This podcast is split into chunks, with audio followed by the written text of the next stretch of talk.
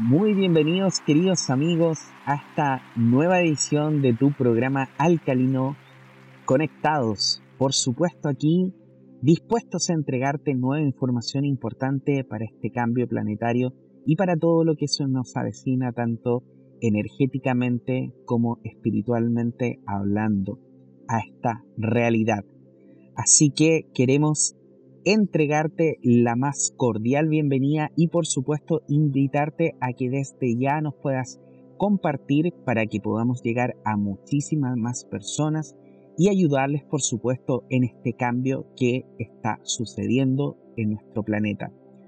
Y por supuesto, para este cambio y para poder entregar toda esta información, nuestro invitado que ya no es un invitado, obviamente, que es parte de este programa, mi co-animador y amigo personal, por supuesto, Felipe Caravantes, que le damos la más gran bienvenida a este programa.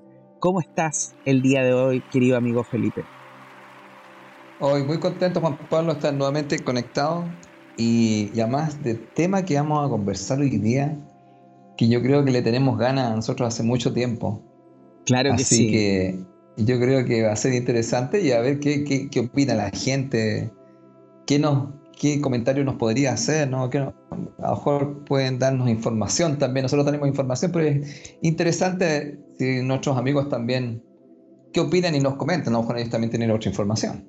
Por supuesto, porque este programa del día de hoy se llama Bienvenidos visitantes porque hay tanta información que está saliendo hoy en día nueva, Felipe, con respecto a todo lo que es el tema ovni y también incluso hasta eh, viajeros eh, del tiempo, los cuales hoy día vamos a comentar. Vale decir, obviamente, todo lo que nosotros le vamos a comentar son información que hemos recibido, que hemos ido recopilando durante nuestras propias investigaciones, ya que nuestra curiosidad nos lleva, por supuesto, a encontrar todo esto, les ofrecemos esta información como de cierta manera para que ustedes también puedan hacerse su propia opinión. Nada de lo que estamos o de lo que vamos a exponer está completamente em, certificado, pero obviamente cada uno de ustedes se puede hacer su propia idea. Así que antes de empezar, una de las partes más importantes, por supuesto, es comentarle que Felipe Caravante es formador y orientador a través de la sabiduría de los números, facilitador en el desarrollo de la conciencia. Felipe está realizando cursos y talleres. Y por supuesto, queremos saber, Felipe, si tienes algún curso o taller que viene pronto para nuestros amigos. Muchas gracias Juan Pablo. Sí, tengo un taller, fíjate, que va a comenzar el 4 de mayo, martes 4 de mayo, desde las 20 horas en el Centro Quero, con K, Quero, eh, que es www.quero.cl, con K, y centroquero.gmail.com. Así que mira, ahí estoy comenzando un nuevo ciclo de talleres. Vamos a empezar a, conversar nuevamente. Yo que hoy día estaba terminando de hacer clase, amigo, de este tema de cómo nosotros eh, nos ayuda mucho conocernos, porque al conocer nosotros nos podemos transformar. Pero una parte muy importante, fíjate, ya que estamos hablando de todo esto que vamos a conversar hoy día, eh, es necesario para este, para este cambio que está existiendo en el planeta que nosotros también podamos identificar y conocer qué es lo que de alguna forma nos genera a veces fugas de energía, qué es lo que nos genera eh, de alguna otra forma situaciones que nos desempoderan o vamos a decirlo así, nos sabotean. Entonces, a través de los números podemos identificar, como también podemos identificar cuáles son nuestras cualidades, cuáles son nuestras capacidades. Y desde el concepto que yo trabajo del coaching es eh, empoderarse más y hacer que aumenten más esas capacidades y esas cualidades, más que trabajar tanto, tanto en sí, en la parte, digamos, de las debilidades. Porque yo pongo un ejemplo muy simple, que hoy día me alumno se reían, yo le decía, Messi trabajó en su cualidad mayor. ¿Cuál es la cualidad mayor de Messi? No es un gran conversador ni un chistólogo. Su capacidad es de jugar al fútbol maravillosamente. Entonces, yo creo que es súper importante, fíjate, al tener este conocimiento a través de los números, poder identificar cuáles son nuestras cualidades y capacidades, las que tenemos que desarrollar y fortalecer. El, tema de, la, de las partes de la debilidad, yo entiendo que eso está, pero desde mi enfoque, fíjate, lo que he podido darme cuenta que cuando tú te centras mayormente en tu cualidad, en tu don y, capacidad, todo lo demás, fíjate, eh, va eh, avanzando y creciendo. Así que la invitación, fíjate, es a conocer lo que de alguna otra forma te quita energía o te resta energía y que te bloquea, como también, fíjate, amigo, el tema de poder conocer por decirlo así, cuáles son tus cualidades y capacidades y poderlas fortalecer y desarrollarlas más, para sacar, como dicen, ¿cierto? Tu mejor versión. Así que invitados al Centro Quero, www.quero.cl, el 4 de mayo, martes 4 de mayo, las clases van de las 20 horas hasta las 22.30. Así que eso sería, amigo. Muchas gracias. Muy bien, muy bien. Muchas gracias a ti, querido Felipe, por esta información maravillosa. Y ya lo sabe, Felipe lo puede contactar también en su correo contacto arroba felipecaravantes.com, en su Facebook como Felipe Caravantes Bernal y en el Instagram como arroba caravantes.felipe.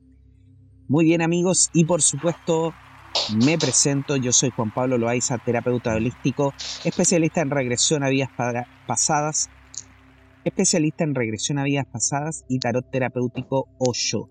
Si usted necesita trabajar algún aspecto de su personalidad, algún trauma, alguna situación de su niñez y no sabe cómo hacerlo, por supuesto, póngase en contacto conmigo y lo puede hacer a través de mi página web juanpabloloaiza.com en mi celular más 569-620-81884 y en Instagram y Facebook como arroba jploaizao. Ya lo sabe queridos amigos, tanto Felipe como yo estamos realizando sesiones completamente online, así que independiente de qué parte del mundo se encuentre usted, podemos contactarnos con ustedes y brindarle nuestro apoyo y nuestra ayuda. Así que, queridos amigos, una vez entregada esta información tan importante para nosotros, por supuesto, queremos darle inicio a este programa nuevo de bienvenidos, a este programa nuevo de Conectados, donde vamos a darle la bienvenida a estos nuevos visitantes. ¿Qué te parece, Felipe, esta, este título, lo que conversábamos? Bueno, genial, pues amigo, y, se te ocurrió a ti, así que lo encuentro maravilloso. Muy bueno el nombre que le pusiste, porque, bueno... Un esfuerzo en conjunto, diría yo. bueno, Juan Pablo tiene, eh, tiene una idea muy creativa, Juan Pablo, así que Mira, Juan Pablo, yo creo que el nombre le va al hueso porque nosotros hemos siempre conversado, ¿cierto? En estas partes, como se dice, ¿cómo es la palabra? Tras bambalina, ¿no? Hemos tenido conversación durante años, también cuando estábamos, estábamos en la radio Body, tú tenías tu centro. Nosotros teníamos ya unas conversaciones cuando íbamos a estos lugares, esto de, de todas estas ferias, donde también eh, muchas veces, digamos, estuvimos con la radio, yo estuve dando charlas y, teníamos estas conversaciones que son que muchas veces la gente dice, oye, sé que está pasando algo. Y te voy a recordar algo, Juan Pablo. Me acuerdo en una que fuimos aquí al Teatro Teletón, eh, habíamos terminado de hacer algo y salimos, habíamos estado en la radio y salimos a comer algo, me acuerdo, al costado. Y empezamos a hablar, fíjate, de una información que había que parece que, no sé si tú, creo que la estábamos viendo los dos, estábamos escuchando, hablaban de los taijetianos. Era mm. una situación que ocurría, que estaban existiendo, y aquí vamos a contar un poco así en líneas generales, porque la idea es abrir, ¿cierto? Es abrir como esta conversación y abrir el tema a dos españoles, una mujer y un hombre, que hablaban de una raza taijetiana. Y yo me acuerdo que estuvimos conversando y creo que veíamos, ¿te acuerdas? Veíamos al, mismo, un español, bueno, contando un poco la historia, por lo que yo me acuerdo, Juan Pablo, era que este señor eh, había ido, eh, bueno, él trabajaba, bueno, él trabaja todavía, con una compañera que, mira, no me recuerdo bien los nombres, pero sucede que ellos trabajan juntos y se les ocurrió, fueron a uno de estos simposios que hacen o, seminarios, ¿cómo llamarles? Congresos de ufología y cosas así. Y fíjate que este señor cuenta que en uno de esos congresos que él fue, él se encontró con una señora y esa señora le dijo que ella tenía contacto. Y ella se había puesto a conversar con distintas personas del Congreso y sabes tú que nadie la tomó en consideración y pensé que estaba hablando de cualquier cosa. Y él, fíjate que la escuchó, porque él le cuenta esta historia. Y dice que la escuchó, fíjate, y la señora empezó a decir que tenía contacto con unos seres que no eran de la Tierra. Claro. Y, este, y esta señora le empezó a decir, ¿y qué le parece si yo lo pongo en contacto con esos seres? Y él, obviamente, porque él buscaba todos estos temas, dijo, ya, ok. Bueno, ¿qué es lo que sucedió, como dicen en Chile, para hacer la corta? se contactó con ellos. ¿Y cuál era el sistema, Juan Pablo? Eh, se contactaba con ellos a través del computador, no sé si chateando, por llamarlo así, y empezaban a conversar. Y ahí, fíjate, apareció un personaje muy famoso, que se hizo muy famoso, que se llamaba Esbarú. Y todo era un temazo que había. Y esto, amigo, empezó a dar la vuelta al mundo. Y al final, Esbarú, que era el nombre que me recuerdo, terminó eh, hablando con las dos personas y teniendo esta comunicación y empezó a dar información de lo que estaba ocurriendo en la Tierra y habló de la raza taigetiana. ¿Te acuerdas tú? Sí. Y empezaron a decir cosas. Uy, y ahí, oye, bueno, ¿qué pasó? Yo me recuerdo esto. Habían otros que yo también he escuchado y, por ejemplo, otros que trabajaban en, en, en estas en estas partes, digamos, eh, Mundo Desconocido, me acuerdo, un programa también muy interesante porque los amigos pueden escuchar. También Rimbley, Rimbley 35 con David Parceriza. Claro. ¿Lo escuchado? Sí. Toda esta, toda esta, bueno, estos programas y, hubo una situación, fíjate, con respecto a, a este español con su amiga, que se me olvida el nombre ahora. Y el, el canal se llamaba Despejando Enigmas. Para quienes lo quieren buscar en YouTube, el canal se llama Despejando Enigmas. Despejando Enigmas, ¿cierto? Eso era.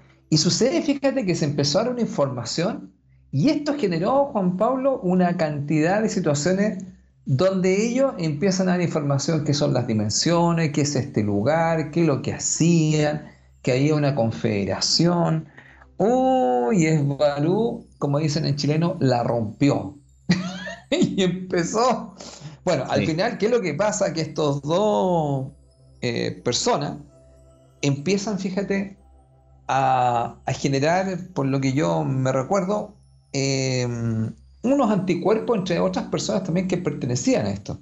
Ahora, ¿qué es lo que es interesante? Fíjate, eh, que yo escuché después otras informaciones y que fíjate que confirmaban algunos de, las, de los datos que ellos dieron y también confirmaban, fíjate, a los taigerianos mm. como una raza. Y te voy a contar lo que me recuerdo, pero no sé si yo estoy contando lo que yo me recuerdo. Ellos no pertenecían a esta confederación, trabajaban en forma como independiente. Y sabes que tú, después de escuchar informaciones que han dado ahora, son reconocidos así y que no pertenecen a la confederación, sino que en el fondo trabajan en forma independiente y ellos eh, están aquí igual que otros grupos de lo que se plantea, como, eh, vamos a decir, un poco ayudando en este cambio conciencial que hay y donde también se habla un poco de mm, un cambio, vamos a llamarlo así, de administración del planeta y un cambio también de algo que se conoce como la rejilla magnética. Y de aquí me pego un salto muy antiguo y me voy pues. a unos años antes, mucho antes, y aparece una entidad que se conocía como Crayon. Crayon. K-R-I-O-N. Crayon. Crayon era del servicio magnético. Yo, cuando decía, ¿qué es esto? ¿Qué es el servicio magnético? Y al final, la información que tuve, al final, ¿sabes lo que es? Crayon sería una entidad que se definiría como físico cuántico que está encargado de hacer un cambio de la rejilla magnética del planeta. Y de hecho hubieron, Felipe, muchas personas desde el punto de vista como espiritual que decían estar trabajando en la reparación de estas eh, redes magnéticas del, planeta. Ahora, Obviamente esos son trabajos que yo no sabría decir si es que eh, efectivamente ellos eran enviados para hacer este tipo de, trabajo o efectivamente ellos tenían la necesidad de hacerlo, pero sí yo escuché y conversé con muchas personas chilenos y extranjeros que decían estar apoyando en un cambio y en una reparación de las, redes, de las redes magnéticas de la Tierra. Ah, qué bueno, porque acá planteaban en el fondo que, eh, mira, Crayon era como el encargado de hacer el cambio de la rejilla magnética del planeta porque se iba a instalar un nuevo software. ¿Qué es lo que explican que se ha instalado? Sí, pues de hecho Lee Carroll es el canalizador en este caso eh, que en este eh, que tenía la comunicación con Cryon que en este caso es totalmente diferente a lo que eh, Robert hace en el canal de Despejando Enigma. Se llama Robert y la otra persona que es una mujer se llama Gosha. Gosha, eso, justo, Robert y Gosha, que se hicieron muy famosos. Ella hablaba inglés, me acuerdo. Claro, ella habla en inglés y habla en español también. Entonces, Robert y Gosha, ellos tienen esta comunicación con Svaru, eh, a través de un tema como si fuera un chat, efectivamente, como tú decías, Felipe. Y yo me acuerdo perfectamente uno de los, de los episodios que yo escuché, ya la verdad es que no, hace mucho rato que le perdí mm. el hilo, pero sí, eh, uno de los programas que yo escuché, ellos conversaban, decían, pero ¿por qué ya no hacen canalización? Y efectivamente ellos tenían, eh, tenían esta... Mm, esta información que decía que los canalizadores estaban como haciendo dueños de la información que estaban pasando a través del canal mm. y que la información no era, no era del canalizador, sino que era información que eh, se pasaba como a la humanidad en sí. Entonces, que también había muchos canales que no estaban completamente limpios y que obviamente la información que pasaba no necesariamente pasaba de la mejor manera posible. Entonces, que las canalizaciones en sí dejaron de ser como el mejor, la mejor forma de comunicación de estas entidades para poder entregar la información que ellos necesitan que nosotros sepamos. Ahora, dentro de esto yo también voy a saltar hacia una de las personas que eh, identifica cómo poder hacer canalizaciones, porque de hecho muchas personas, y discúlpenme quienes nos están escuchando, pero eh, muchas personas me preguntan de repente, por ejemplo, por registro acá, chicos, o me dicen yo canalizo o yo canalicé tal cosa. Y dentro de eso yo siempre les recuerdo de que hay un manual que indica cómo debe ser una canalización, que en este caso es a través del libro de los espíritus y el libro de los ah, medios, que es de Alan Kardec.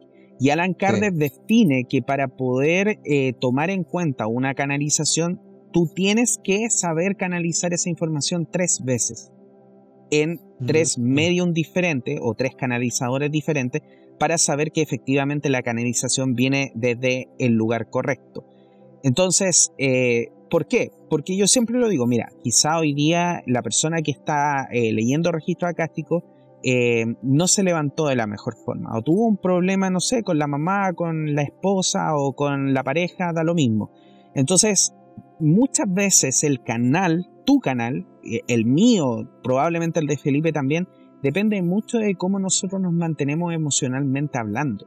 Entonces, si nosotros no nos encontramos en nuestro eh, mejor estado emocional, es muy difícil hacer una canalización y saber que esa canalización sea real, porque hay muchos espíritus, y a mí ya me ha pasado en este, en este caso, Felipe, que eh, a veces las personas canalizan y efectivamente canalizan. La información baja y viene desde un lugar, pero ese lugar no necesariamente es el lugar correcto o es la persona correcta con la que ellos deberían, en este caso, como comunicarse. Porque estas entidades también pueden hacer, en este caso, hacerse pasar por otro tipo de entidades. Entonces, Efectivamente, Cryon era una canalización, pero eh, en este caso, en, este caso, Svaru eh, tiene esta nueva forma de poder entregar la información para que la información no sea manipulada y que la información efectivamente llegue como tiene que llegar y ya no se utiliza tanto este método de canalización como se utilizaba antes. Ahora, entiendan, queridos amigos, que la canalización puede venir tanto de los registros chicos, que efectivamente es una canalización, o puede ser otro tipo de canalizaciones. Ahora, las personas que hacen canalización de repente colocan una intención, obviamente se hace un proceso que se dice que es seguro, bueno, no necesariamente es seguro y esto yo se lo digo por experiencia propia, porque efectivamente yo trabajé con una persona que hacía canalizaciones y que esa persona después nos dimos cuenta de que empezó a canalizar otro tipo de energías, aunque seguía el protocolo y hacía todo lo que tenía que hacer, empezó a canalizar otro tipo de energía y tuvimos que intervenir en, un, en un evento casi como de película, Felipe, para ah, poder, sí, para poder evitar ya que eso siguiera haciendo el daño que estaba haciendo, porque efectivamente estas entidades pueden, una vez que, que, claro, que se conectan, porque ellos dicen, claro, yo soy tal persona, y no hay nadie que pueda decirle lo contrario. Y un canalizador dice, bueno, tal persona se presenta como esta persona. Y, y estas entidades efectivamente se pueden camuflar y pueden decirte y hacerse pasar por, otra, por otras personas. Entonces, nuevamente, las canalizaciones, mucho ojo, querido amigos, si lo van a hacer, háganlo, pero háganlo con mucho cuidado porque uno está abriendo su canal a que otras energías que uno no conoce, que no sabe realmente quiénes son, pasen a través de nosotros. Y eso puede generar temas como posesiones, que yo he tenido que trabajar y que son reales. Así que no es para meterles miedo, pero sí es para decirles que lo hagan, pero de forma muy consciente y con la, em, con la precaución de hacerlo correctamente. No, interesante lo que tú planteas. Bueno, en este mundo yo creo que pueden pasar muchas cosas como lo que tú estás diciendo, en ese aspecto como...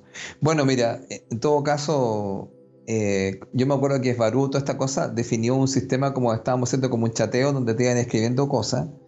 Y también me acuerdo que hubo una situación después con Robert, como dices tú, y, y donde parece que él había hecho una transcripción no, no tan correcta ni tan completa y empezaron a haber algunas contradicciones y que al final después él terminó pidiendo disculpas porque habían sido errores de él donde hizo las transcripciones. Y bueno, y ahí empezaron a pasar algunas cosas. Oye, y me estaba acordando un poco, yendo un poco más hacia nuestro país, fíjate, porque nos fuimos a España y de ahí nos fuimos a Estados Unidos con este señor eh, Lewis Carroll.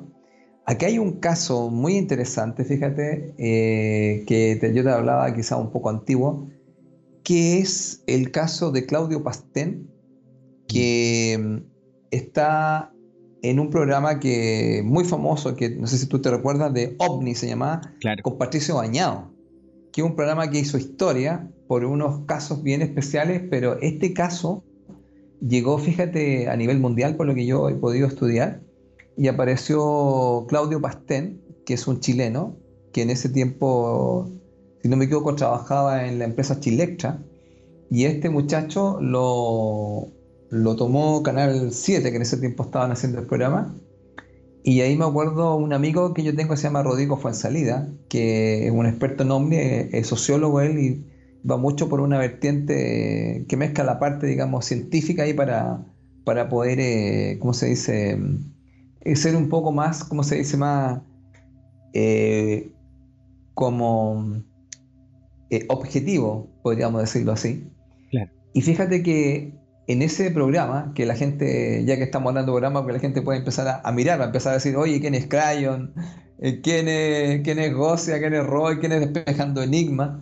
Claro, aparece un programa Omni y ustedes lo pueden buscar, Claudio Pastén, y en ese programa que es muy interesante, fíjate, Juan Pablo, no sé si tú lo has visto, aparece un terapeuta que es una persona que le hace hipnosis a él. Sí, y empieza a hacerle una hipnosis y ese tema, yo me acuerdo siempre una parte porque ¿Sabes lo que a mí me, generó tema? Fue cuando él empieza a hablar en un idioma muy extraño, que a él le salía muy fluido, pero también cuando tiene unas conversaciones con el terapeuta.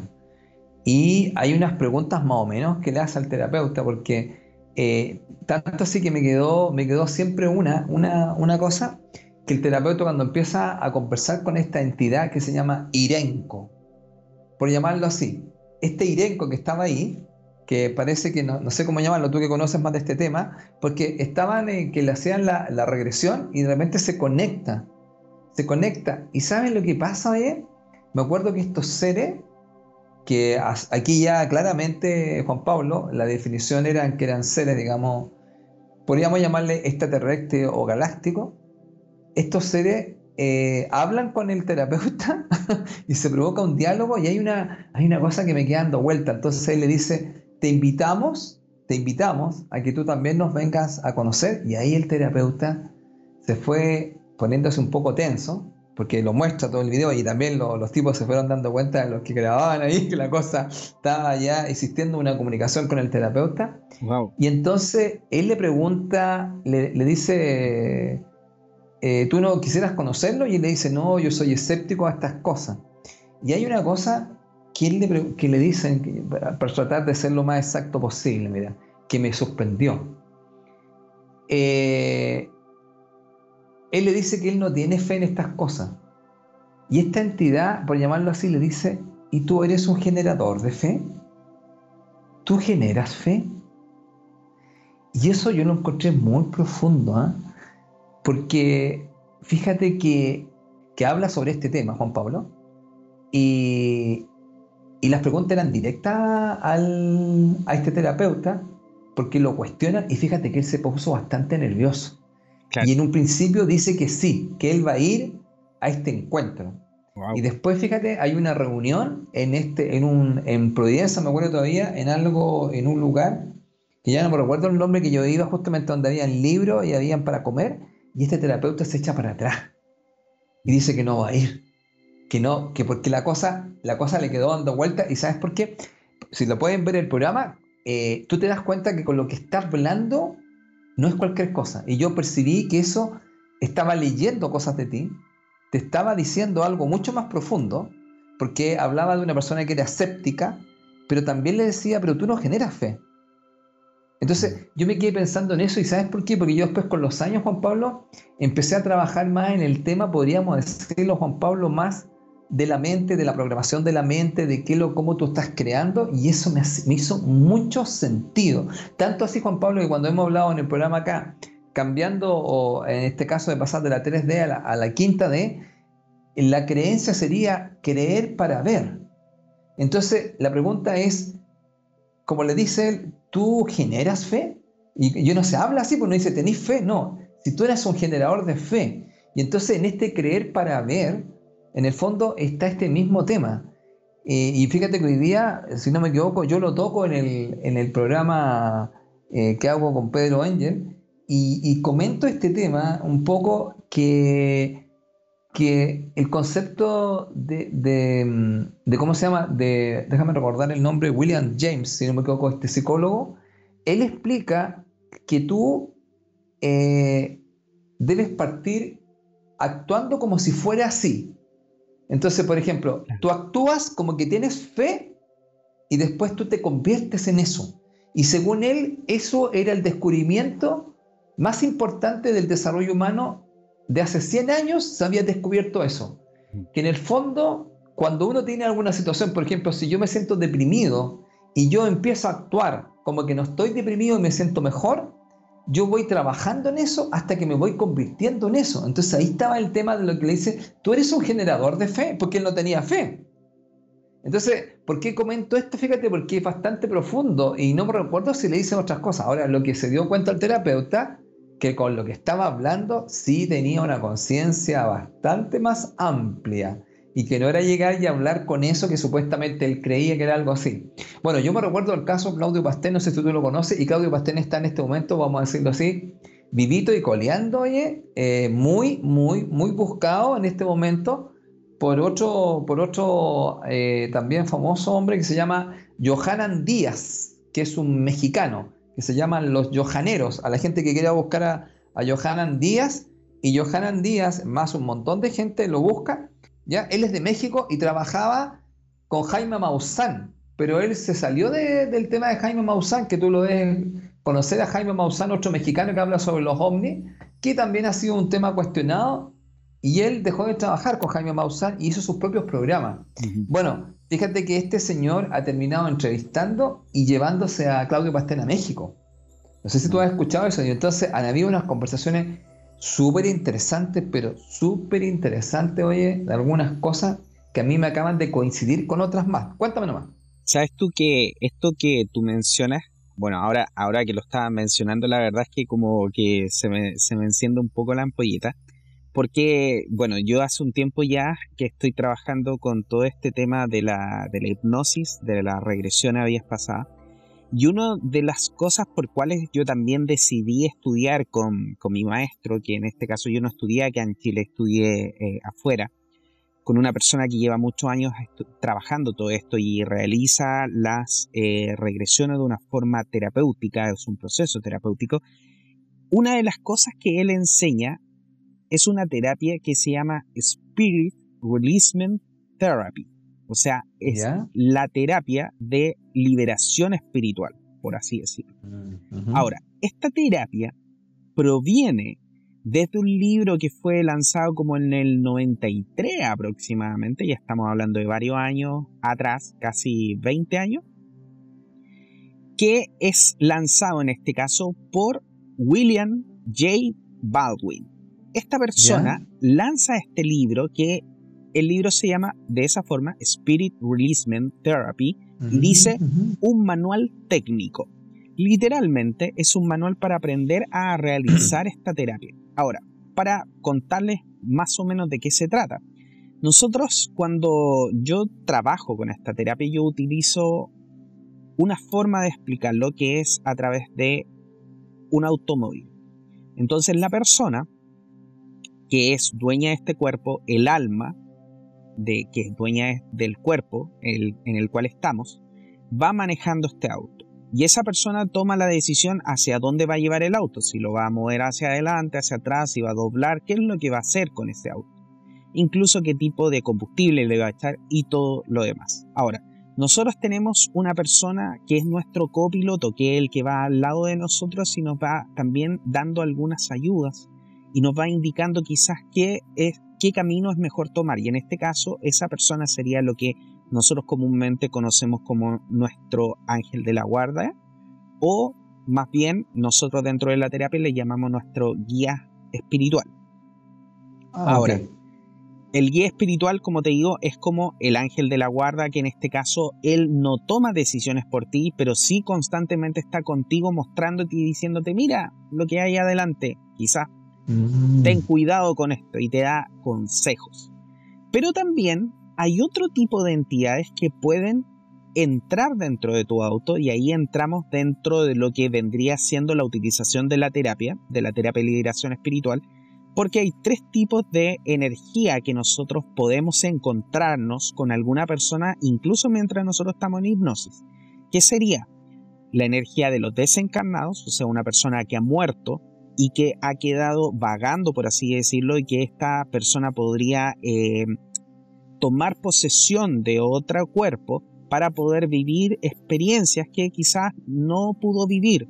Y bueno, esa es una de las formas, pero en realidad tienen muchas formas de que se pueden pegar al cuerpo de la persona, la persona puede empezar a cambiar su personalidad, empiezan a pasarle cosas negativas y cosas por el estilo. Entonces hay una forma donde yo puedo identificar efectivamente si hay una entidad de esas y se puede liberar. La otra energía es una energía negativa, son energías que nosotros de cierta manera nunca ha em, encarnado en un cuerpo físico, pero sí son energías que pertenecen a la misma energía que somos nosotros, solamente que como ellos no tienen esta conciencia como humanidad y tampoco están en un camino tan claro de evolución, ellos pueden ser que tomen posesión de esta persona y esta persona podría inclinarse por todo lo que son los placeres, el alcohol, eh, las drogas y hacer cosas que efectivamente la persona antes, por así decirlo, no hubiese hecho. Y la tercera parte, que es la que a la cual yo quería llegar, son las posesiones, de cierta manera, de entidades extraterrestres.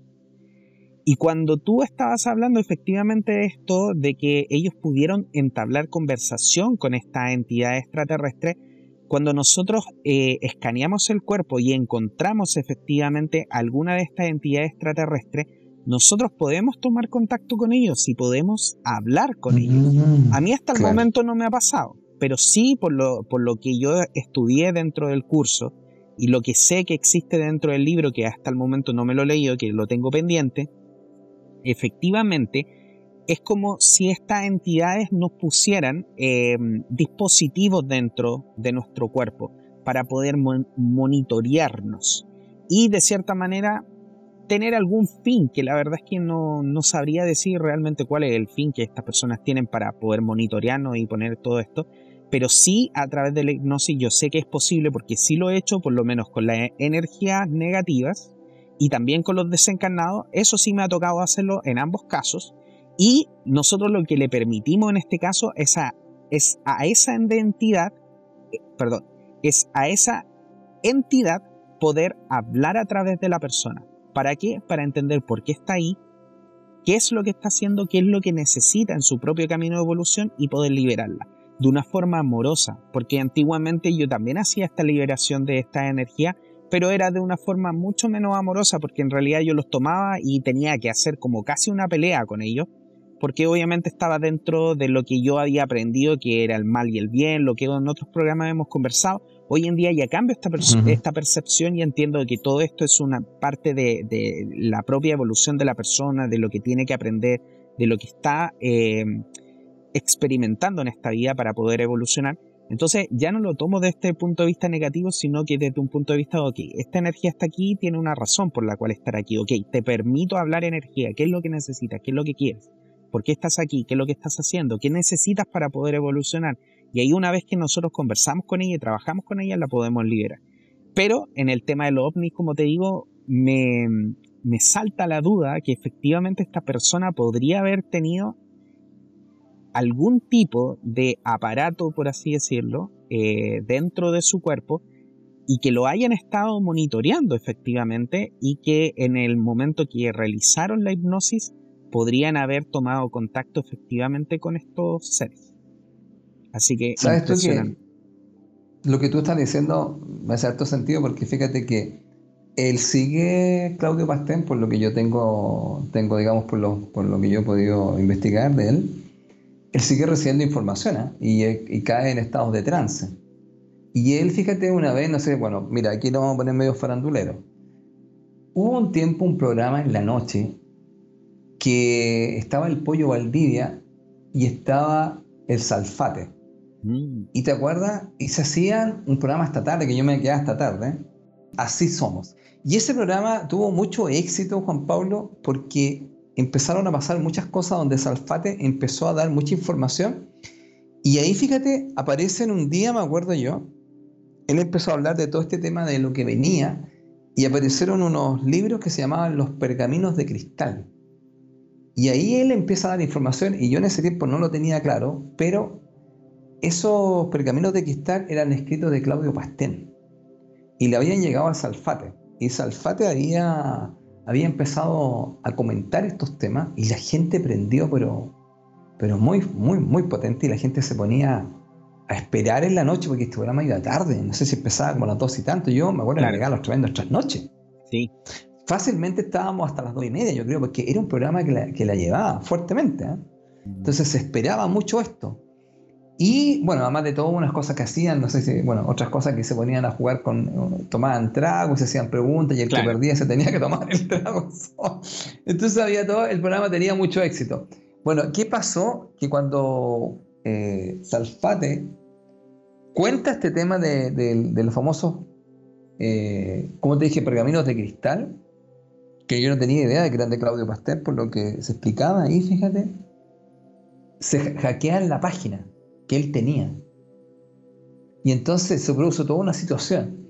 Bueno, ¿qué es lo que ha pasado? Que, volviendo a, Claudio Pastel, eh, que yo te digo es interesante, yo lo he escuchado varias veces lo que él plantea, obviamente uno está como observador y tratando de ser lo más neutro posible, pero hay cosas que dice muy interesante él y que también se correlacionan con otras informaciones que hay.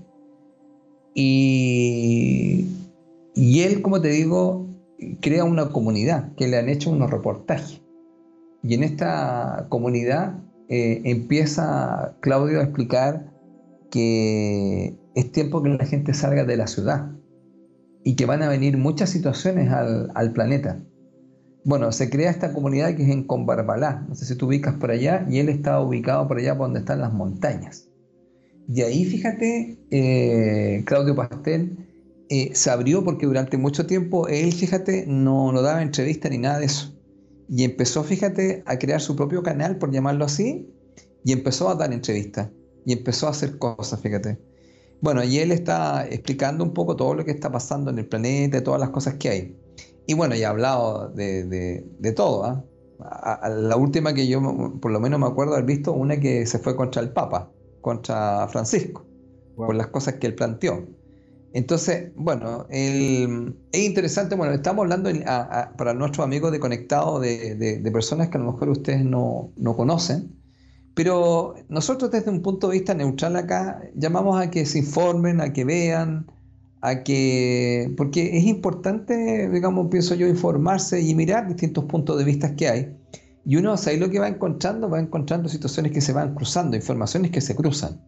Entonces, eh, yo lo encuentro muy interesante todo lo que pasa, porque ahora, eh, bueno, voy a decirlo así, em, apareció todo un movimiento, fíjate, que tenía que ver con Donald Trump y todo un movimiento que tenía que ver con esta situación de, liberarse de, todas estas cosas y también de liberar información.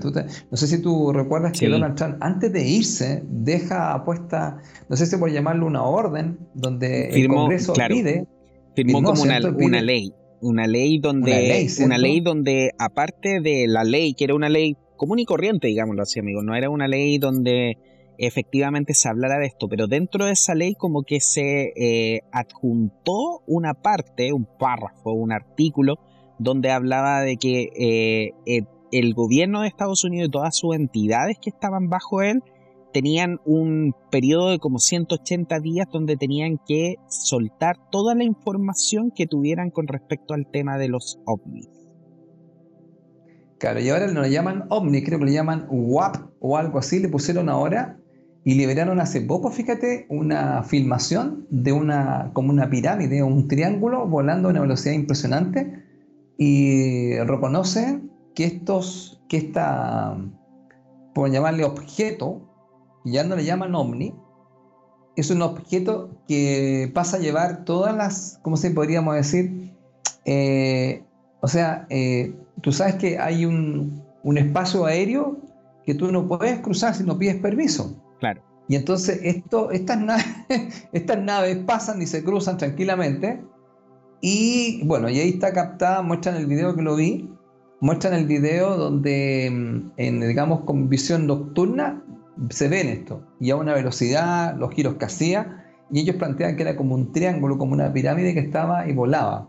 Entonces, están dando esta información ahora, esto no hace mucho, amigo, donde están diciendo que esta información está, está pasando también un poco por lo que se está esperando que, por decirlo así, que, que, el Congreso tenga acceso a la información de quién es, qué es esto. Porque ya lo reconoce la Marina. Y bueno, y tenemos a otros personajes que han sido súper interesantes. Por ejemplo, Paul Heyer, me acuerdo, un señor, no sé si te acuerdas tú el caso de él. Este señor que había sido ministro de Defensa, ya no me recuerdo, de, no sé si era Canadá, parece el país. Este señor, estoy usando la memoria nomás, amigos, no me recuerdo bien. Y este señor informa que sí existe este contacto con, con, otros seres. O sea, el señor lo plantea súper abierto. Él no está diciendo, él no está diciendo que esto no ocurre y que esto es una fantasía. Al contrario, él lo plantea como, como, algo, como algo muy real y que las grandes potencias tienen toda esta información. Entonces se produce una situación, no sé si tú has escuchado ahora, que ahora hay mucho, vamos a llamarle así, avistamiento. Y estos avistamientos, oye, eh, y ahí entraríamos en otras teorías, porque la pregunta es, ¿cierto amigo? ¿De dónde vienen? ¿Quiénes son? ¿Cuáles son los propósitos que tienen? Ah, esto, como, es como la...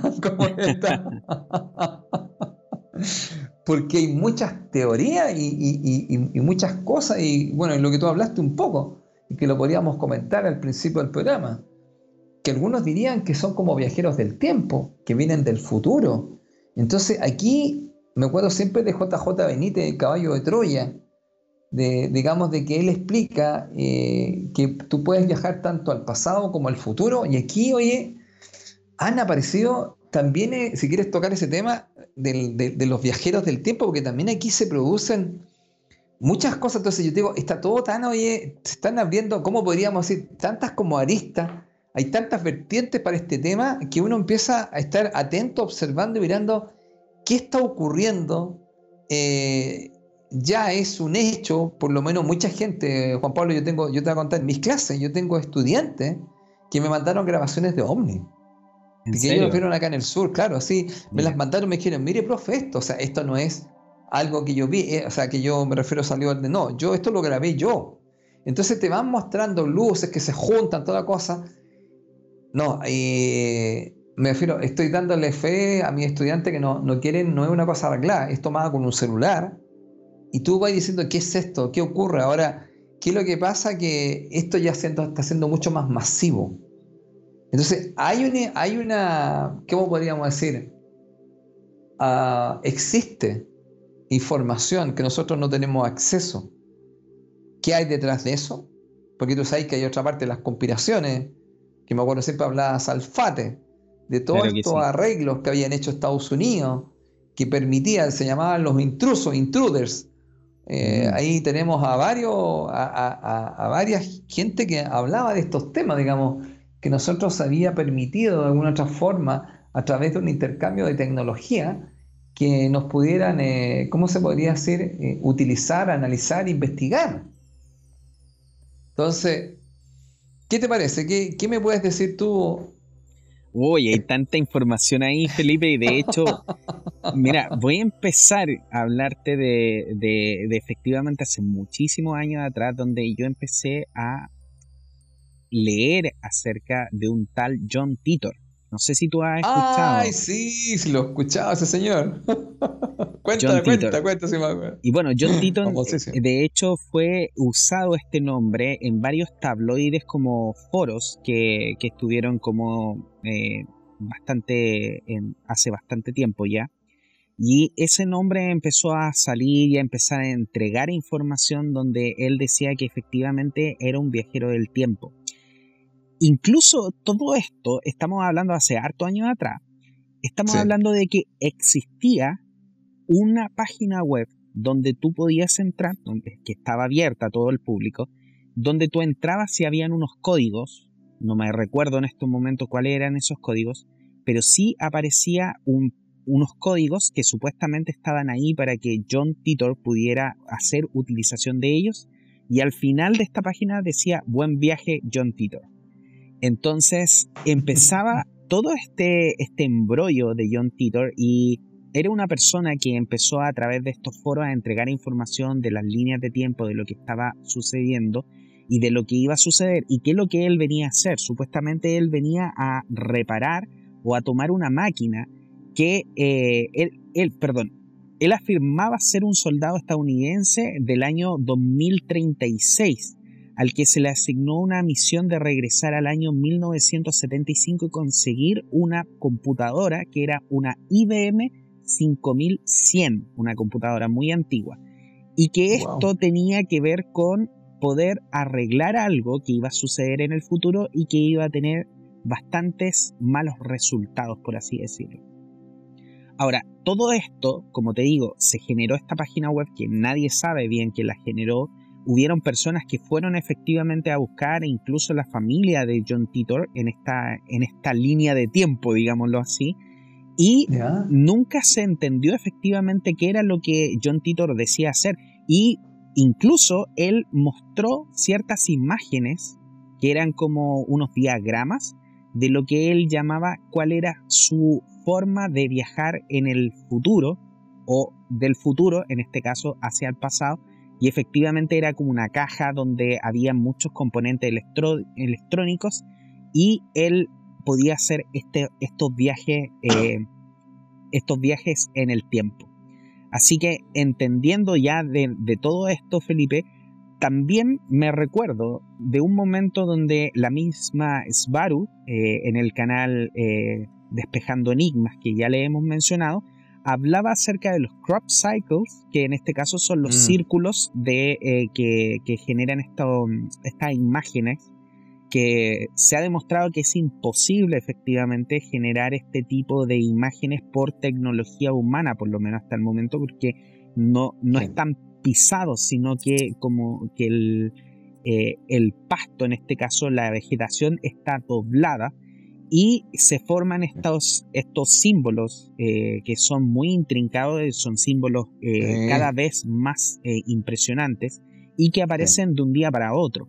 Entonces, eh, Sbaru, me acuerdo que decía que para poder ellos entender en qué línea de tiempo están, ellos lo que hacían era proyectar estas imágenes donde lo que cuando ellos volvían ahí decían, a ver, estoy efectivamente en la línea de tiempo que debería estar y si el crop cycle está ahí, quiere decir que efectivamente volvieron a la línea de tiempo, entendiendo de que hay diferentes mm. líneas de tiempo donde ellos, claro, en la línea de tiempo donde estoy, que pongamos en la línea de tiempo A, hago este dibujo viajo en el tiempo, hago lo que tengo que hacer, después vuelvo y saber si es que efectivamente sigo en la misma línea de tiempo, porque lo que hemos también entendido desde las mismas películas de Volver al Futuro es que cada vez que tú haces un cambio, cambiaste una línea de tiempo, o sea, lo que hiciste fue una línea de tiempo independiente, con otra, probablemente, con otra... Eh, con otro final, con otro destino, y entonces ahí ellos utilizaban este tema de, la, de las líneas de, tiempo.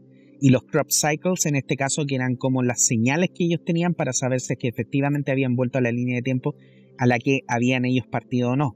Entonces, hay tanta información, Felipe, y este es un tema súper apasionante porque nos podemos pasar toda la noche hablando de muchas cosas que tienen que ver efectivamente con información de, personas que eh, supuestamente han viajado en el tiempo y tantas imágenes. Hay unas imágenes que son clásicas dentro de, todo este mundo del, viaje en el tiempo, donde ah, hay una imagen incluso de personas que están así eh, vestidas todas con gorros, con eh, trajes, y era una época donde generalmente los hombres solamente vestían de esta forma y aparece un hombre en medio de la foto con mm. un chaleco abierto, una palera que aparece una letra M, unos lentes que no son de la época y, efectivamente son imágenes que han ido tomando y que han dicho que son de viajeros del tiempo. Entonces, como te digo, hay tanta información, lamentablemente eh, no se puede confirmar ni, ni negar nada, pero sí hay mucha información que es súper relevante, creo yo, y bueno, estábamos conversando también y yo te decía que hay una, hay una serie eh, de Netflix que se llama Viajeros o Travelers. Em, y esta serie efectivamente indica de cómo personas en el futuro, por situaciones que habían sucedido en el, en el futuro, ellos estaban en un. ellos estaban viviendo como en un domo eh, bajo metros y metros de hielo donde la humanidad había sido prácticamente borrada de la faz de la Tierra y ellos estaban en un momento donde eh, lo que estaba sucediendo, ellos crearon en este caso como un supercomputador, el cual tomaba decisiones de qué era lo que había que cambiar en el pasado para poder hacer en este caso cambios positivos en el futuro.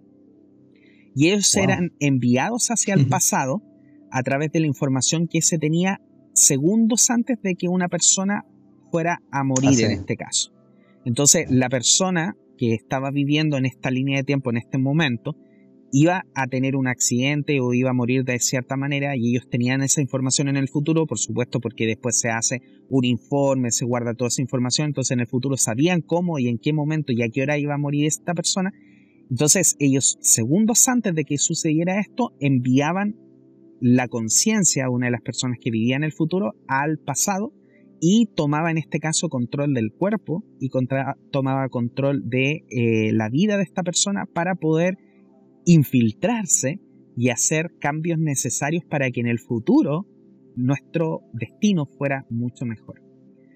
Así que me acordé mucho de lo que, de lo que nosotros hablamos con el caso de Ricky B, porque eh, tiene mucho que ver con esto, esta, esta gringa, como le dice JJ Benítez, esta gringa que va en este automóvil, en este, en esta como un, un bus, como una micro, eh, allá en México, en la península de Yucatán, donde eh, tienen un accidente y esta persona supuestamente muere desangrada en ese lugar, pero después aparece viva, pero ya no como la persona que era antes, sino como esta nueva persona, esta extraterrestre eh, o viajera en el futuro, que cambia completamente su forma de vivir, porque cambia, por ejemplo, qué es la comida que come. Ella ya no come más alimentos que tienen que ver con animales. De hecho, cuando eh, el ingeniero, que era la persona que entrega en este caso a JJ Benítez la historia de, de Ricky B., le dice, cuando yo voy a comer carne, ella me mira de una forma diciéndome, te estás matando. ¿Por qué? Porque estás comiendo esto, tu cuerpo puede, puede, vivir 280 años, creo, algo así. Tu cuerpo está disponible para vivir esa cantidad de años si tú lo trabajas de la forma que lo tienes que trabajar y tienes que comer, eh, ¿cómo se llama? Comer vegetales y ella lo único que comía era vegetales y leche. Y tomaba un montón de pastillas que nunca se supo eh, efectivamente qué, qué es lo que eran. pero sí efectivamente eh, mostraban ahí en este libro, que yo lo encontré impresionante, que de hecho es un libro bastante antiguo, esta historia es como del 1973, algo así. Pues sí, Ricky B fue escrito hace mucho tiempo, sí. Y, y, claro, JJ Benítez hizo toda esta investigación gigante, donde estuvo meses viajando tanto por Estados Unidos, por México, por diferentes lugares para poder entender efectivamente si esto era o no cierto. Ahora, yo creo que como tú dijiste, eh, Felipe, en otro programa, la conclusión del final del libro es lo que te deja más ahí atento y bueno, y esperando la segunda parte que todavía no ha salido. tú sabes que eh, supuestamente al final del libro el libro queda inconcluso y eh, nunca ha salido la segunda parte de ese libro. Bueno, es que ahí que, bueno, yo creo que JJ Benítez, que, que un, un autor muy interesante, yo lo conocí a JJ Benítez en la Universidad de Santiago, él fue a dar una charla a la aula magna para que tú veas, la gente estaba sentada en el suelo en la Universidad de Santiago, una aula tremenda, y llega JJ Benítez y estaba pero repleto. Bueno, yo era estudiante de, la universidad. Y ah, no, no, yo, no, yo había terminado ya.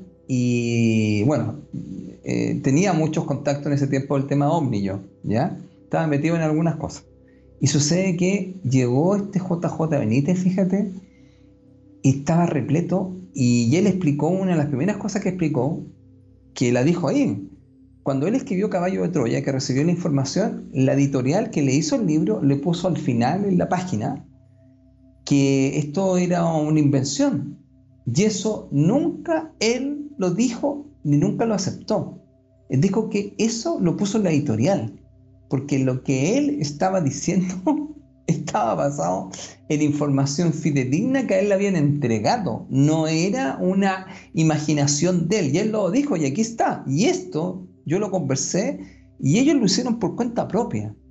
Entonces él decía que él tenía mucha información, como lo que tú estás contando, y él es un investigador bastante profundo, y muchos años se demoraba, no era una cosa que era así. Entonces, él en ese tiempo contó que iban a venir varios otros libros que iban a dar, iban a dejar mucho que hablar, como por ejemplo algunas cosas de la luna, varias cosas que él iba a contar.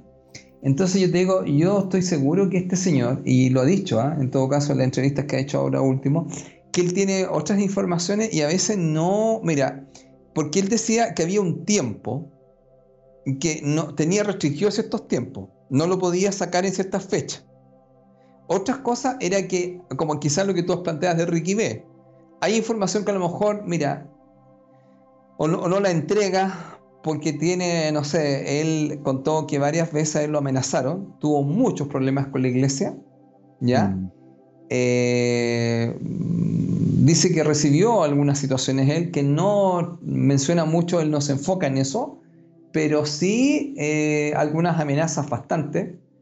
Y eh, ha durado, él, se ha permanecido en el tiempo, ¿ah? él se ha permanecido. Y, así que mira, yo tengo la sensación de que él guarda información, a lo mejor los podíamos sorprender, ¿ah?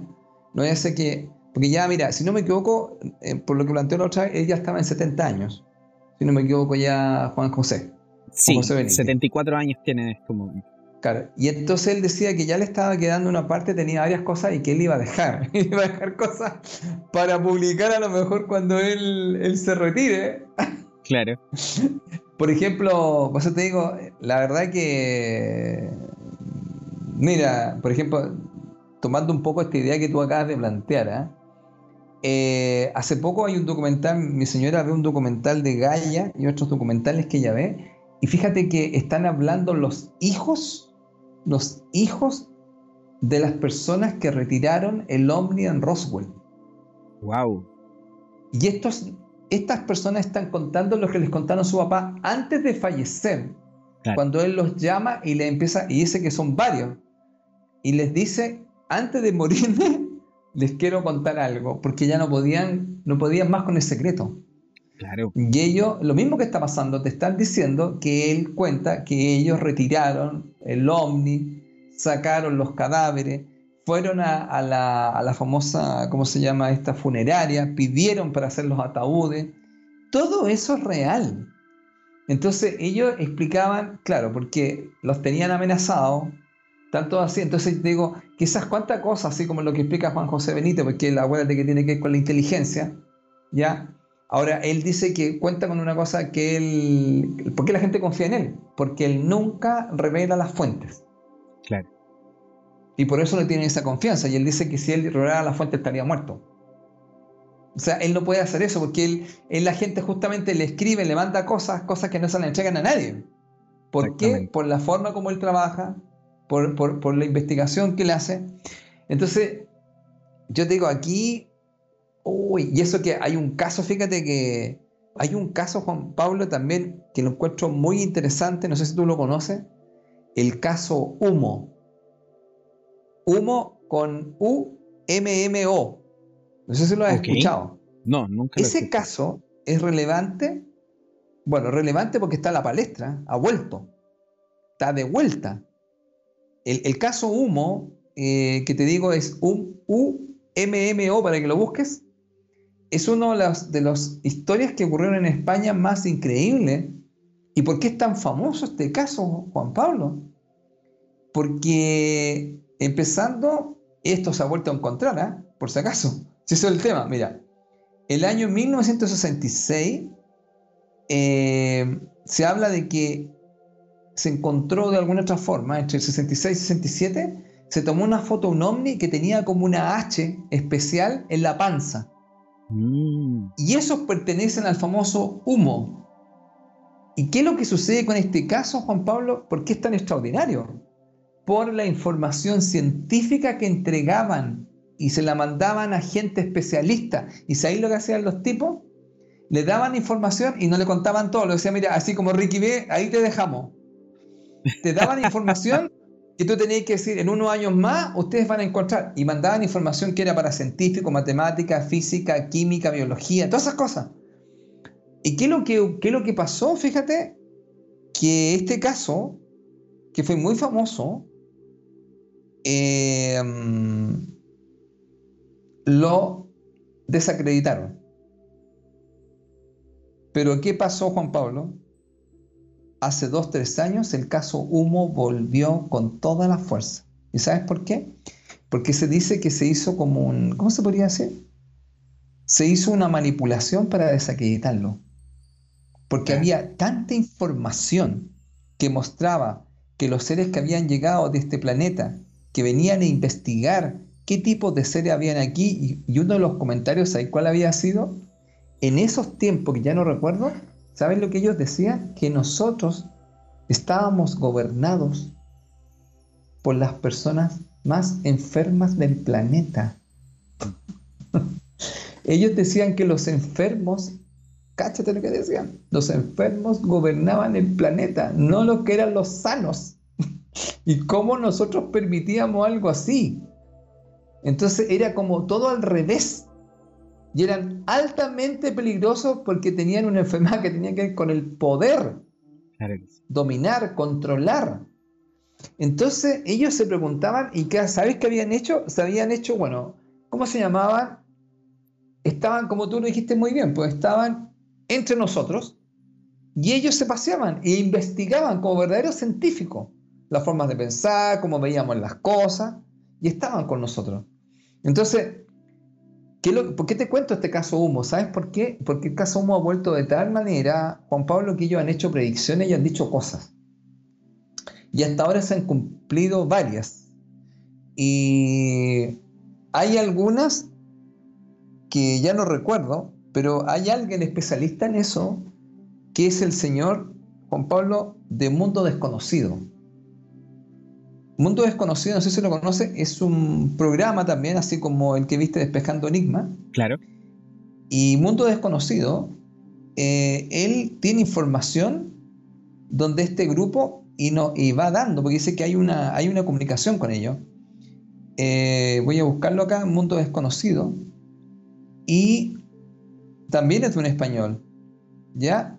Y ahí fíjate, em, aparece información sobre esta, sobre lo que es humo. Ahora, estoy hablando así, ¿entiendes tú? En líneas generales, porque es como ir contando, contando cada caso. Eh, uno se va quedando muy sorprendido de las informaciones que han ido, que van, que van entregando. ¿ah? Entonces yo estaba buscando acá Mundo Desconocido. Él, este señor, habla de un montón de cosas. ¿Ya? Eh, no sé si tú lo conoces, se me olvida el nombre de este señor, lo estaba buscando, pero acá está. Déjame buscar. Ya. Mundo desconocido. mundo... desconocido. Y este es un nombre muy particular. El de mundo desconocido. O sea, lo recomiendo en el aspecto de, que él, podríamos decir un poco, em, mm, acá está. José Luis. Mundo de... José Luis. José, eso, José Camacho. Luis, ese es el nombre. Camacho. Camacho. José Luis Camacho. Te, va mostrando un montón de cosas, siempre está subiendo. ¿ah?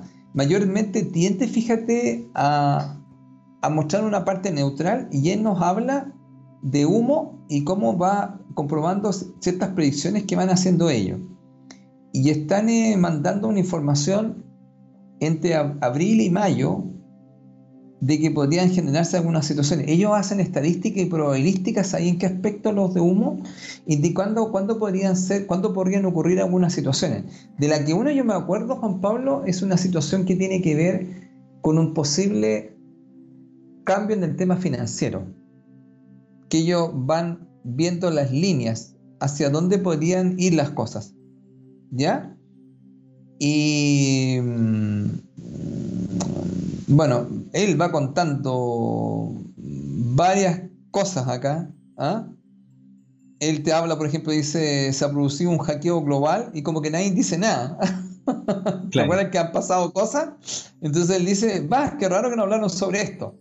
Acaba de ocurrir recientemente un hackeo global, pero nadie se enteró, no, se cayó, no sé si viste, ¿te acuerdas la otra vez que dice, Recientemente hay un hackeo global de Internet y nadie ha dicho nada.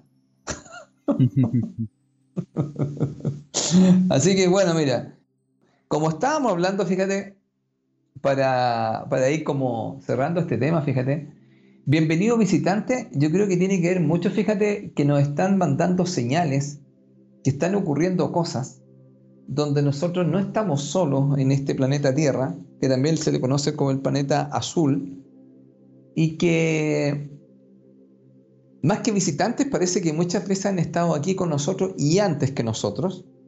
Y hay una frase que siempre me causó impacto hace mucho tiempo, que decía, ustedes no son los dueños del planeta. De todas maneras. Entonces, y disculpa, ¿y quién serían los dueños del planeta? no somos, supuestamente no somos nosotros, entonces aquí empiezan a aparecer unas cosas y también una cosa también que se ha dicho, ¿sabéis cuál es? Que también lo comentaron y también lo comentaron eh, varios otros y también entre eso lo comentó Esbarú y que he puesto a tener confirmaciones sobre eso. La luna. Mm. La luna eh, podríamos decir que es un satélite artificial que tiene una función que en un tiempo era justamente para administrar el programa que teníamos nosotros de la 3D. Y existen en ese lugar em, indudablemente ciertos seres, razas, eh, que tienen esta función y que indudablemente acá ya conocen que eso es así.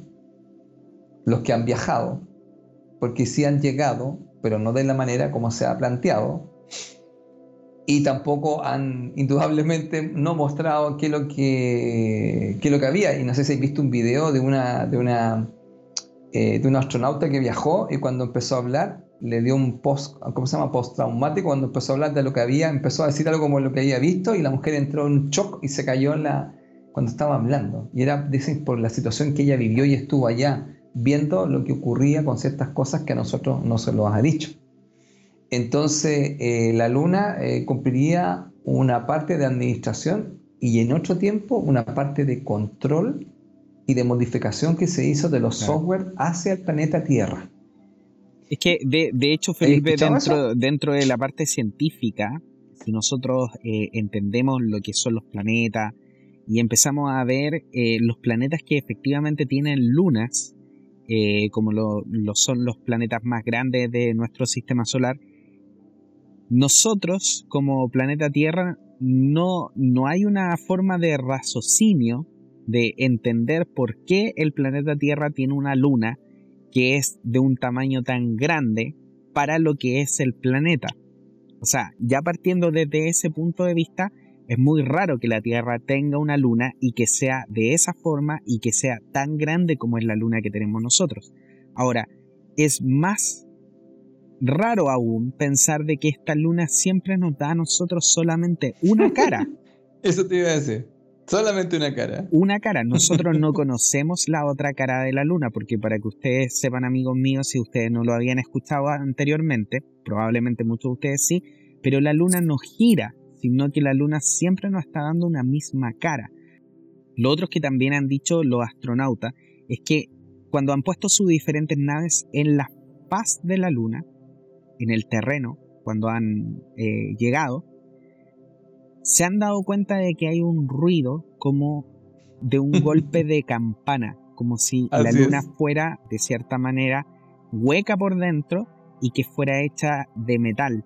Y también explicaría esto por qué, debido a los eh, grandes golpes que ha tenido por meteoritos y diferentes eh, cosas que andan en el espacio, no genera cráteres que sean de proporciones eh, normales, por así decirlo, porque por el radio que tienen, o sea, por la distancia, el ancho que tienen eh, estos cráteres, debería haber un hoyo mucho más grande hacia abajo. Pero los cráteres que tienen son muy superficiales, o sea, son de pocos metros hacia abajo y muchos metros en ancho. Y esto quiere decir que efectivamente o la luna es demasiado densa, o efectivamente está hecho de un material diferente que lo que sería eh, tierra o roca en este caso. Oye, ¿te puedo contar algo? Hay muchas cosas ahí interesantes de la luna que se pueden investigar y que han dicho, como tú decías, Felipe, que efectivamente hay eh, bases, y no solamente extraterrestres, sino que también humanas, supuestamente, ahí en la faz de la luna. Y en la, en la parte donde nosotros no podemos ver, que es la parte de atrás. Oye, ¿te puedo contar algo? Mira, hay una foto, bueno, esta es una información que hay dando vuelta muy interesante. Mira, si los, amigos de Conectados se les ocurre hacer lo siguiente, mira, la luna, ¿cómo es la luna? Está en el Vaticano. En el Vaticano, si tú lo buscas, no, en serio, es impresionante. ¿En serio? Mira, la información que yo tengo es la siguiente. Hay una parte, mi señora me estuvo preguntando también esto porque ella fue al Vaticano y no, y no, y no pasó por ese lado, pero está. En el Vaticano tiene varias partes y hay una parte donde te muestran exactamente cómo es en la luna. Mira, no tengo una foto para enviártelo ahora, pero te cuento lo siguiente. Es impresionante cuando tú la ves. La luna está en el Vaticano y es una obra que está hecha por alguien y te muestran a la luna, ¿la has visto? La tengo. Por delante y por detrás. Y te ¿La viste? ¿La, tienes? Y la, parte por detrás te muestra como la parte mecánica. Ya, te voy a contar, la información es la siguiente. Esa es la luna y está puesto, pero totalmente al descubierto para que todo el mundo la mire. Porque cuál es una de las ideas que se dice es que te ponen esto y te dicen, no, esto es una obra de arte, te lo están mostrando directamente en tu cara y te lo están explicando y tú dices, ah, no, una obra. Bueno, eso es la luna y así es la luna. ¿La viste la foto? ¿La encontraste? La estoy viendo en estos momentos y es realmente impresionante. Impresionante, impresionante. impresionante. Si los amigos de Conectado la buscan, se van a encontrar que está en el Vaticano. Mira, Porque en el Vaticano. Ponga ahí en el, en el explorador Vaticano Luna y ahí les va a aparecer en las imágenes. Porque así de fácil de encontrar en este caso esa imagen. Ahora, Vaticano Luna. Vaticano Luna, en Google y van a encontrar la imagen. Ahora, lo que tú decías, Felipe, eh, bueno, nosotros creo que lo hemos conversado en, otra, en otras oportunidades, pero efectivamente estos, estos seres o estas personas que están, eh, por así decirlo, como un poco manipulando la Tierra y lo que somos nosotros, ellos no pueden ocultar esta información. Y buscan formas de poder entregarnos esta información sin que nosotros nos enteremos, vale decir, nosotros creo que lo hemos dicho en más de una oportunidad, Felipe, pero muchas películas de ficción que nosotros pensamos que son ficción, en realidad no son ficción. Y es una forma de estas entidades de pasarnos la información y de decir, no, mire, si nosotros le mostramos la información a ellos. Pero ellos piensan de que esta información no es real y yo no puedo hacer nada con respecto a eso. Entonces, de cierta manera, se lavan las manos con algo que efectivamente nos están mostrando, como Felipe decía recién con esta imagen de la luna en el Vaticano, que nos muestran en la cara efectivamente lo que es de verdad, pero que nosotros al tener poca comprensión de lo que está sucediendo no lo entendemos. Dicen que si la gente mira, es exactamente así. Entonces, ¿qué pasó? Que cuando fueron la gente que estuvo allá se quedó impresionada que esto es un artilugio como tú lo estás viendo, y tiene una parte, tiene una parte, un núcleo, por ahí entra, entran y salen. Bueno, dicen que hay un montón de cosas ahí. Y claro, ¿y cómo se plantea? Eh, que solamente es una imagen que está hecha por un artista y, ¿cómo llaman? las esferas concéntricas del Vaticano. Bueno, dice, bueno, la otra vez hablábamos, ¿te acuerdas que conversamos un tema? El tema para no generar karma se tiene que mostrar claramente las cosas y dice, mira, esto es lo que te... Mira, es como los Simpsons.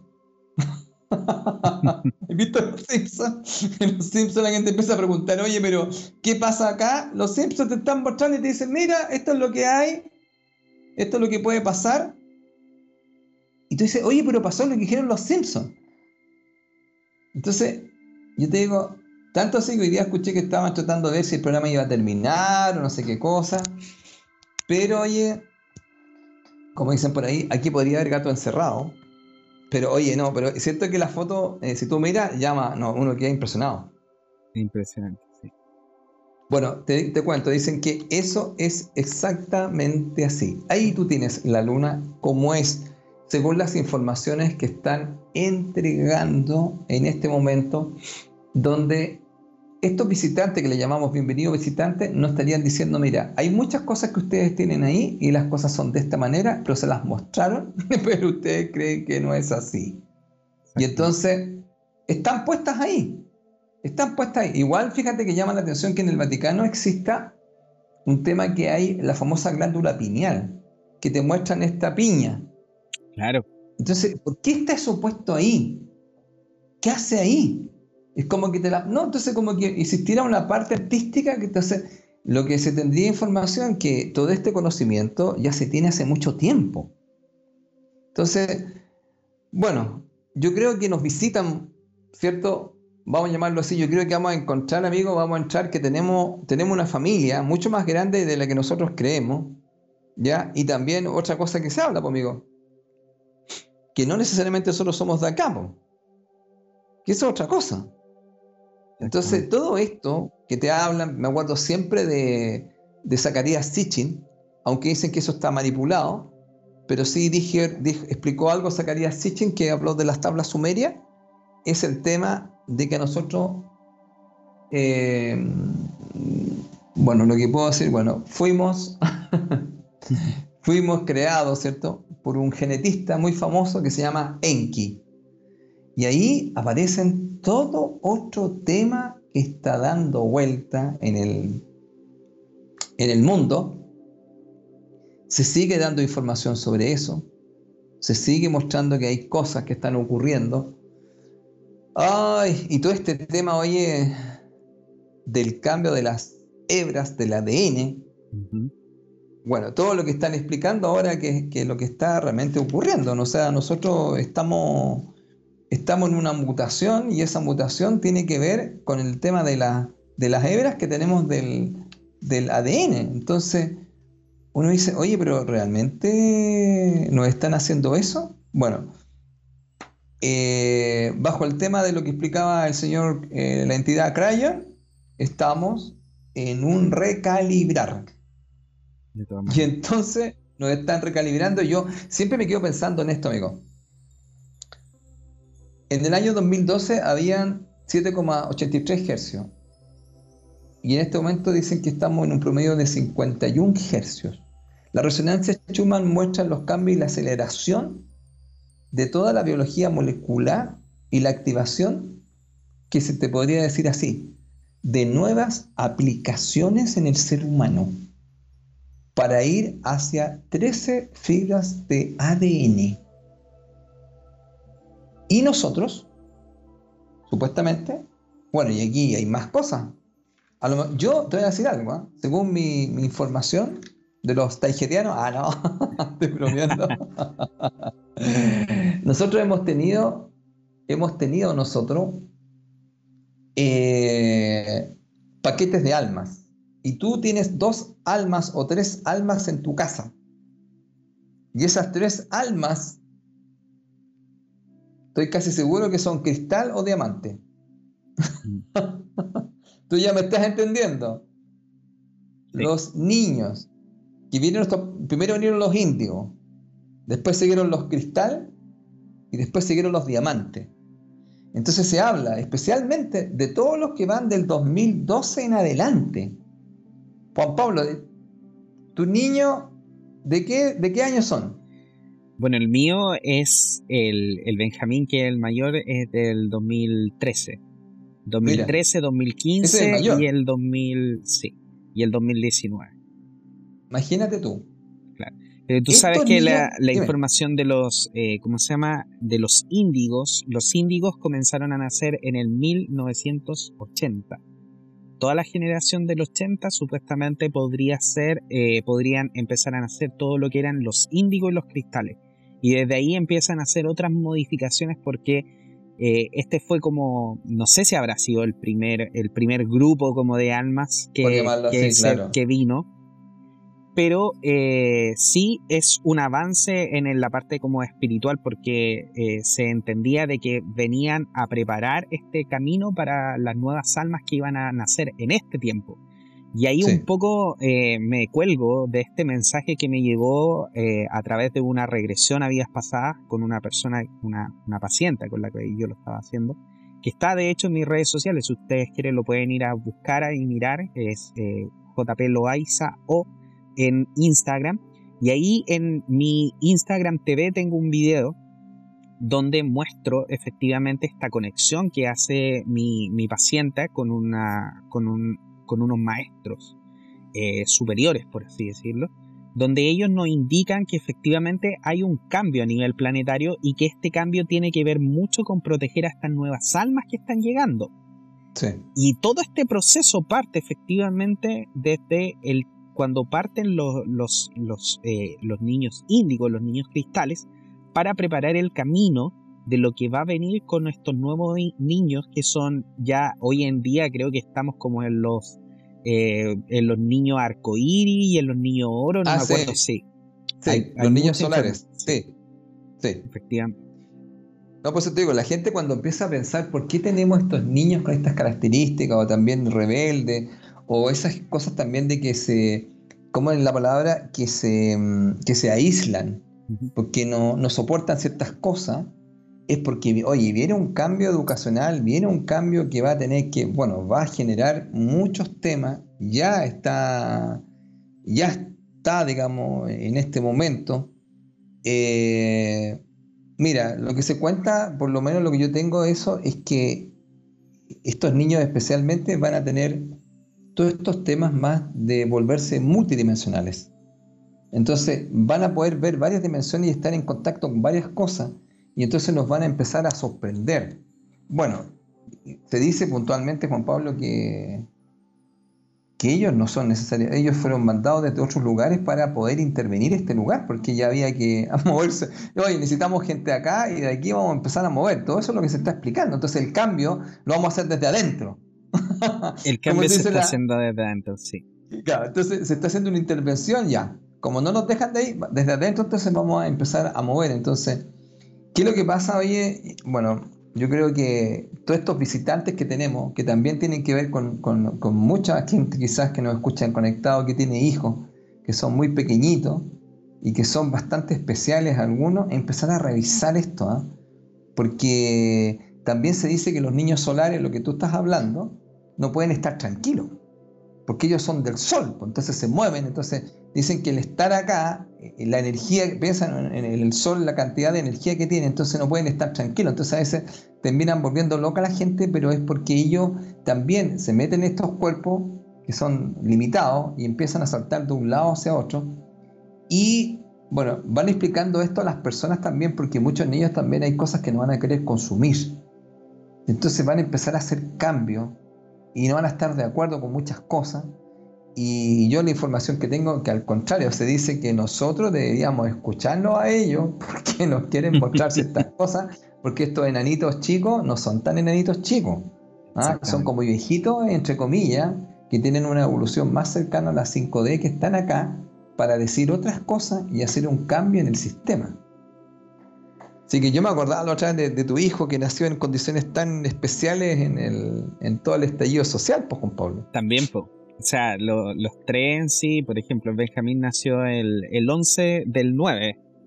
Así que tú que, tú que trabajas mucho con los números, imagínate ahí esos números que, que vienen. Así que, oye, hay tanta información sobre todo esto y yo creo que nos va a faltar programa para seguir conversando porque, em, por ejemplo, se nos quedó afuera todo lo que es de la isla Friendship estamos aquí al lado. Hoy tienes razón, claro, ese fue un gran tema. Yo, yo, ¿Te acuerdas que nosotros, bueno, nosotros no sé si tú te acuerdas, vino Octavio Ortiz. Sí, lo conocimos en Centro Body.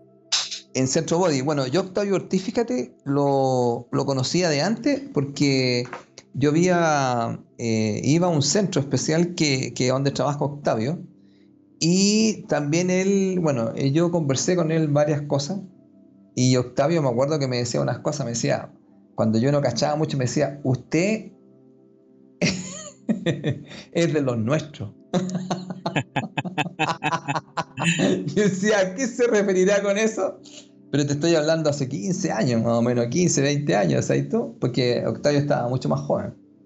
Y, y claro, y Octavio, digamos, él se refería a la mentalidad y a las cosas que, tenía, porque yo ese tiempo estaba metido mucho en la universidad, pero siempre estaba en estas búsquedas, ¿tú cachai? Esa parte que tú tenías, esa parte súper analítica, pero siempre estáis mirando, escuchando, revisando cosas y tienes como otros puntos de vista, pero en ese fondo, en ese tiempo yo era un profesor eh, universitario muy cuadrado, muy estructurado, pero en una parte, pero había, había mi lado B, Ah, era, era mi Felipe B en vez de Ricky B, era mi Felipe B, tenía la otra, la otra parte. Y me acuerdo que Octavio Ortiz, que estuvo en el Centro Body, y te acuerdas que conversó y todo también ahí, eh, Octavio nosotros los conocíamos y él se dedicó al, al biomagnetismo.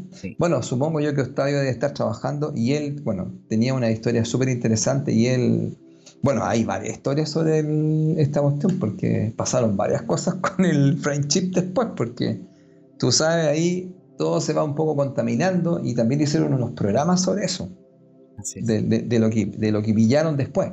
Pero eh, Mitilius, todavía me acuerdo, el... el, el, el, Mitilius 2, sí, el, la, el Mitilius, ¿te acuerdas? ¿Cómo? no, no, sé si era lancha. Era una lancha, era una lancha que es... Claro, ¿te acuerdas? No, y hay unos análisis ahí más o menos que, que, que contó, me acuerdo, este famoso tarotista que no sé si tú sabes, bueno, hay un tarotista muy famoso acá, pero que él es muy piola. Y tú, tú sabes que cuando tú pides hora a él, él te atiende una niña, una señora que da hora solamente de cierto horario. Y tú llamáis y tú puedes conversar con él después. como todo bien misterioso. Y él, fíjate, este tarotista lo fue a ver uno de estos French. claro, y se volvían, ¿y sabes qué le dijeron a él? Que lo querían conocer. Le, dijeron, porque él, empieza, cuando tira las cartas, porque bueno, este tarotista, eh, Juan Pablo, que no sé por qué se me va el nombre, ¿verdad? Es un tarotista que es como un psíquico. Entonces él usa las cartas, pero es como el psíquico, bien así potente. Y este tarotista, cuando se sienta, porque él contó, se sentó el tipo y él lo encontró muy extraño. Era como una persona, mm, ¿cómo se podría decir? Media nórdica, por llamarlo así, extranjero, eso. Y se sentó y cuando él tiró las cartas, ¿sabes lo que le salió? Le salía pura agua, pura agua. Y entonces él le dice, ¿sabes lo que yo veo? Yo veo puro mar. Aquí como que hay una ola, hay un mar, le dice. No entiendo. Y hay una cosa volando. Y él empezó así, sí. Y él, ¿sabes lo que le decía al ser? Sí, le decía, estás muy bien, estás muy bien. estás muy bien. ¿Qué cosa? Pero dice, pero yo no veo nada más que como agua, como mar, como vuelo. Le dice, está. Y cuando lo miró, dice que él se puso más atención, ¿no? Este tarotista que se olvida el nombre de él, pone más atención y lo mira y le dice algo así él. Usted no es de acá, ¿no? Le dice, estás en lo correcto. Eh, y él le dice, usted me entiende, ¿no? Sí, sí te entiendo muy bien lo que me estás diciendo. claro. que no era de acá, no, era que, no es que fuera, no fuera de Santiago ni de Chile. Y le dice, nosotros te queríamos conocer. Y por eso tomé la sesión contigo.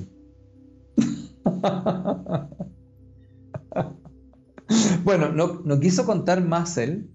Y dice que cuando él le dijo eso, realmente fíjate, dice que se echó para atrás. Porque sí, dice que le generó, un, impacto, porque dice que ahí lo pudo mirar, lo pudo mirar con más calma. ¿Ah? Pudo observar, según él, algunos rasgos que no se había percatado. Porque como que es como que, no sé, pues, tú Juan Pablo, tú que ves el tarot también, viene alguien y tú, ah, ok, pero de repente te sale, te empieza a decir otra cosa. Mm. ¿Me cachai? Y tú empezás a decir, aquí está pasando algo medio extraño. Y tú empezás a poner más atención quizá en tu consultante. ¿Ah? Y claro, y ahí, bueno, contaba él, bueno, al final eh, contó este tarotista, que no me recuerdo el nombre de todavía, fíjate, que a él cuando el Canal 7 fue a hacer algo, a ellos los desviaron y no los mandaron por el lugar adecuado. Dice que hubo una intervención y fue uno, mira, lo que dijo él, fue uno de los que estaba ahí y pertenecía a la Marina. Y ese los llevó a otro lugar. y, los mandó para otro lado. Y sabes que Canal 7 había hecho toda una, una, inversión de toda esa cuestión. Y llegaron a un lugar donde no había absolutamente nada. Nada, nada, no tenía nada que ver. Y él le dijo, ¿sabes qué? Uno de los que estuvo ahí, no, los mataron para otro lado, nada que ver. Bueno, entonces ahí, bueno, se contaba también, eh, Juan Pablo, que también existiría información también de, de Chile, con respecto a esta situación. Tú sabes que esto está especialmente en el tema de Chiloé, que es una, no me voy a decir que esa isla no es una isla bien especial. Sí, de todas maneras. Porque yo tengo alumnas que han vivido allá y que vienen de Feila y me han contado varias historias. Entonces dice que ahí pasa, pasan muchas cosas en esa isla. Es una isla muy especial. Yo creo que ahora están mostrándose más y están diciendo, oye, estamos aquí. Claro. Aquí estamos. Bienvenidos. Llegó el momento ya. Así que, bueno, queridos amigos, muchas gracias, por supuesto, por haber escuchado este programa. Un programa muy apasionante, si se pueden dar cuenta para nosotros, mucha información que junto con Felipe hemos compartido en tantas oportunidades, Felipe, pero eh, es un poco difícil sacarlo a la opinión pública eh, para que la gente también eh, lo pueda escuchar. Como le dijimos desde un principio, nosotros nos atrevemos a hablar de todo esto desde una mera forma de informar lo que está allá afuera como información pública. De todo lo que ustedes nos escucharon hablar lo puede buscar en Google en los diferentes medios de Wikipedia probablemente va a aparecer mucha información también porque todo lo que nosotros le acabamos de decir son informaciones que también nos han llegado eh, y que nosotros no los podemos comprobar, pero sí, por supuesto, hay una gran relación y conexión de todas las cosas que están sucediendo y que eso obviamente genera un ruido que a mí por lo menos me llama mucho la atención.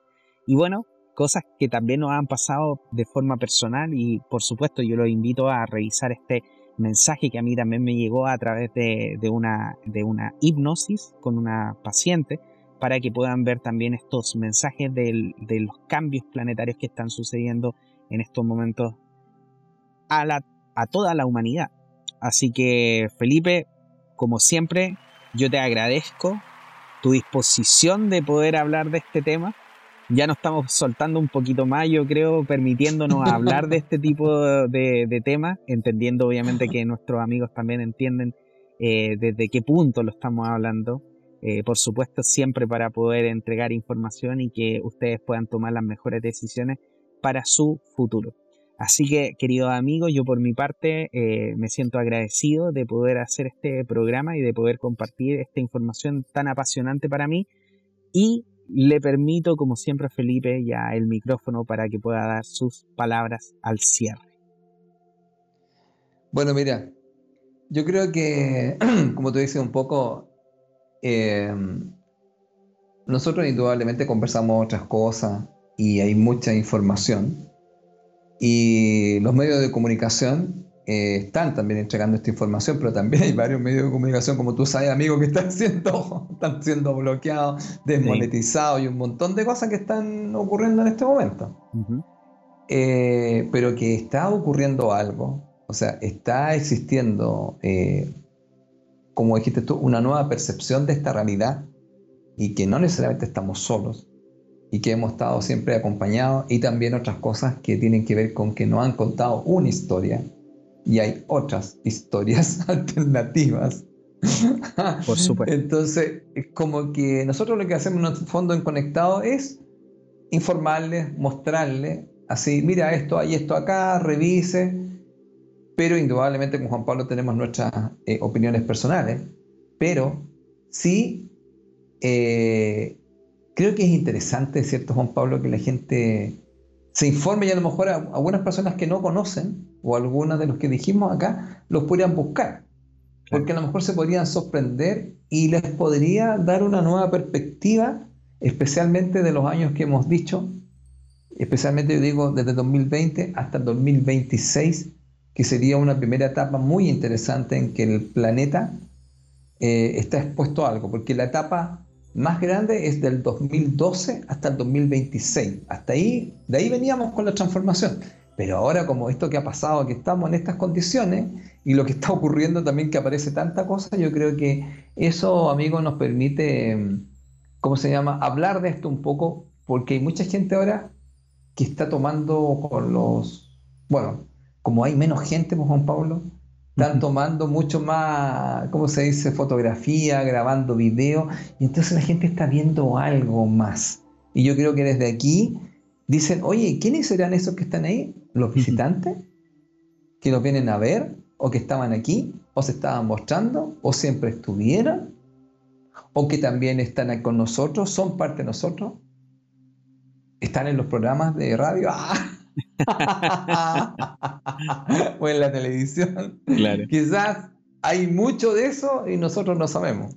Así que bueno, oye, eh, encantado de, compartir y hablar temas un, poco más que saliendo un poco de la, de, la línea editorial que nosotros tenemos, pero creo que también le abre la conciencia porque yo creo que bajo este fenómeno, Juan Pablo, de los viajeros del tiempo, del tema de los objetos no desconocidos, todas estas cosas, fíjate, yo creo que hay un paradigma o hay esto que llamamos multidimensional que nosotros no, todavía no estamos tan claros y se nos está abriendo de alguna otra forma una pequeña ventana para que podamos mirar algunas cosas que yo creo que después a lo mejor, fíjate Juan Pablo, capaz que pongan este programa y digan, uy, mira lo que hablaban los gallos en ese tiempo. ¿eh? Todavía no cachaban la media hora que había.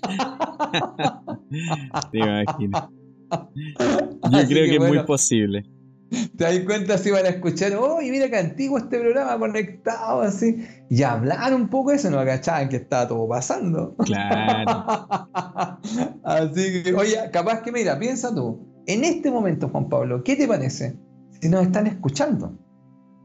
Lo que hablamos nosotros, lo que estamos, porque, porque nosotros conectamos, tú sabes perfectamente con la intención y, y bueno, por lo que yo tengo entendido, muchos de estos seres escuchan lo que uno habla y lo que uno dice. Y claro, así que desde aquí, bueno, desde aquí, desde mi parte, les mando un saludo a los que nos estén eh, escuchando. así que, bienvenidos, como dijiste tú, pues, Juan Pablo. Sí, pues.